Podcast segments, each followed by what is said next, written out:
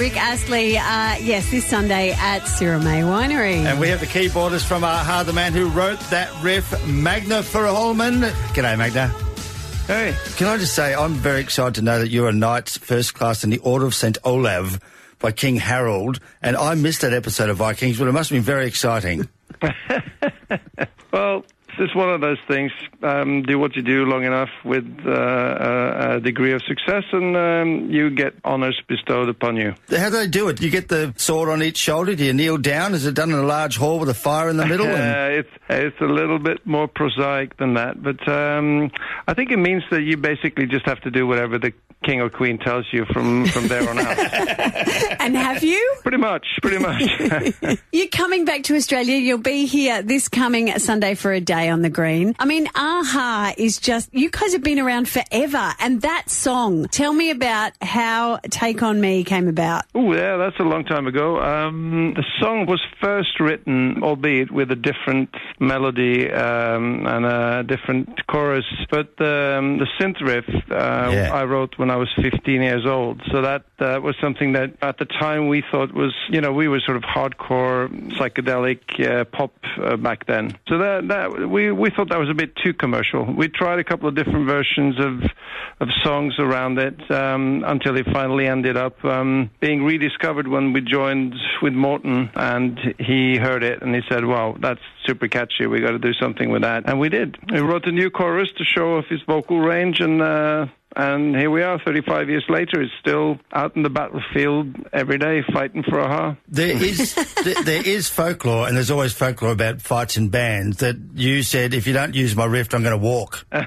That's not true. That's not true. That was much later.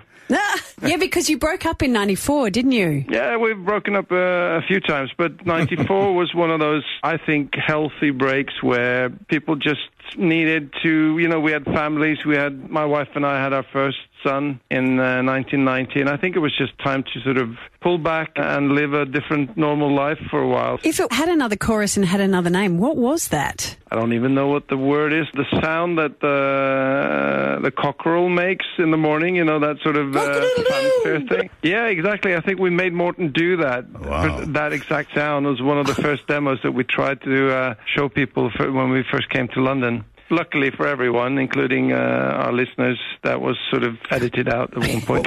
What was it going to be called? Wake Up Me. Yeah, no, I mean, the whole sort of Take on Me construction was a very deliberate attempt from our side to sort of stand out. And it worked, kind of. I mean, it's a video was seen, what, 1 billion times on YouTube this week. So clearly there's still interest out there. Oh, there is interest. Now, I don't know if you're aware of this, but one of our great comedy exports is a lovely bloke called Adam Hills, who now works a lot out of England, and he's won the Perrier Award at the Edinburgh Comedy Festival several times. One of his main acts for determining which decade his audience were born in is to put a classic song out. I'll just play you a little bit of him playing at the Apollo and how he finds out if people are from the 80s. Are you just 80s people now? This is just for 80s people? Take on me. You are the definition of the 80s. Well, I mean, it's pretty remarkable to be here 34 years since last time we came to the Gold Coast, and to be able to come and celebrate not only a song but an album that obviously launched our career, but to be able to still come and play to big crowds, and that's not something that necessarily we took for granted, you know, back in the day. Just to realize that song has paved the way and given us such a place in pop music history. Can I ask you, Magne, we love a wine at Sirromet, we love our music at Sirromet, and we love to sing at Sirromet. Have you brought Take On Me down a little bit, so if we go in with the note, we can come in lower and still hit the high one at the end? Well, no, I think it's in the original key, so you're going to have to tighten your belt. Wow. And put on really tight trousers would be my recommendation. Is it still hard to get those high notes? It's still pretty impressive after, what, 35 years? Yeah, no, I have to admit Morten's voice is really, really incredibly good. I mean, we did our best to stretch him to the limit back in the day. And And you know, it's one of those things that we didn't really plan for his pension scheme on that in that regard. Well, can't wait to see you. You're going to be performing at A Day on the Green this coming Sunday with Rick Astley, and there are still tickets available at Ticketmaster. But we will see you there. Yeah, look forward to coming.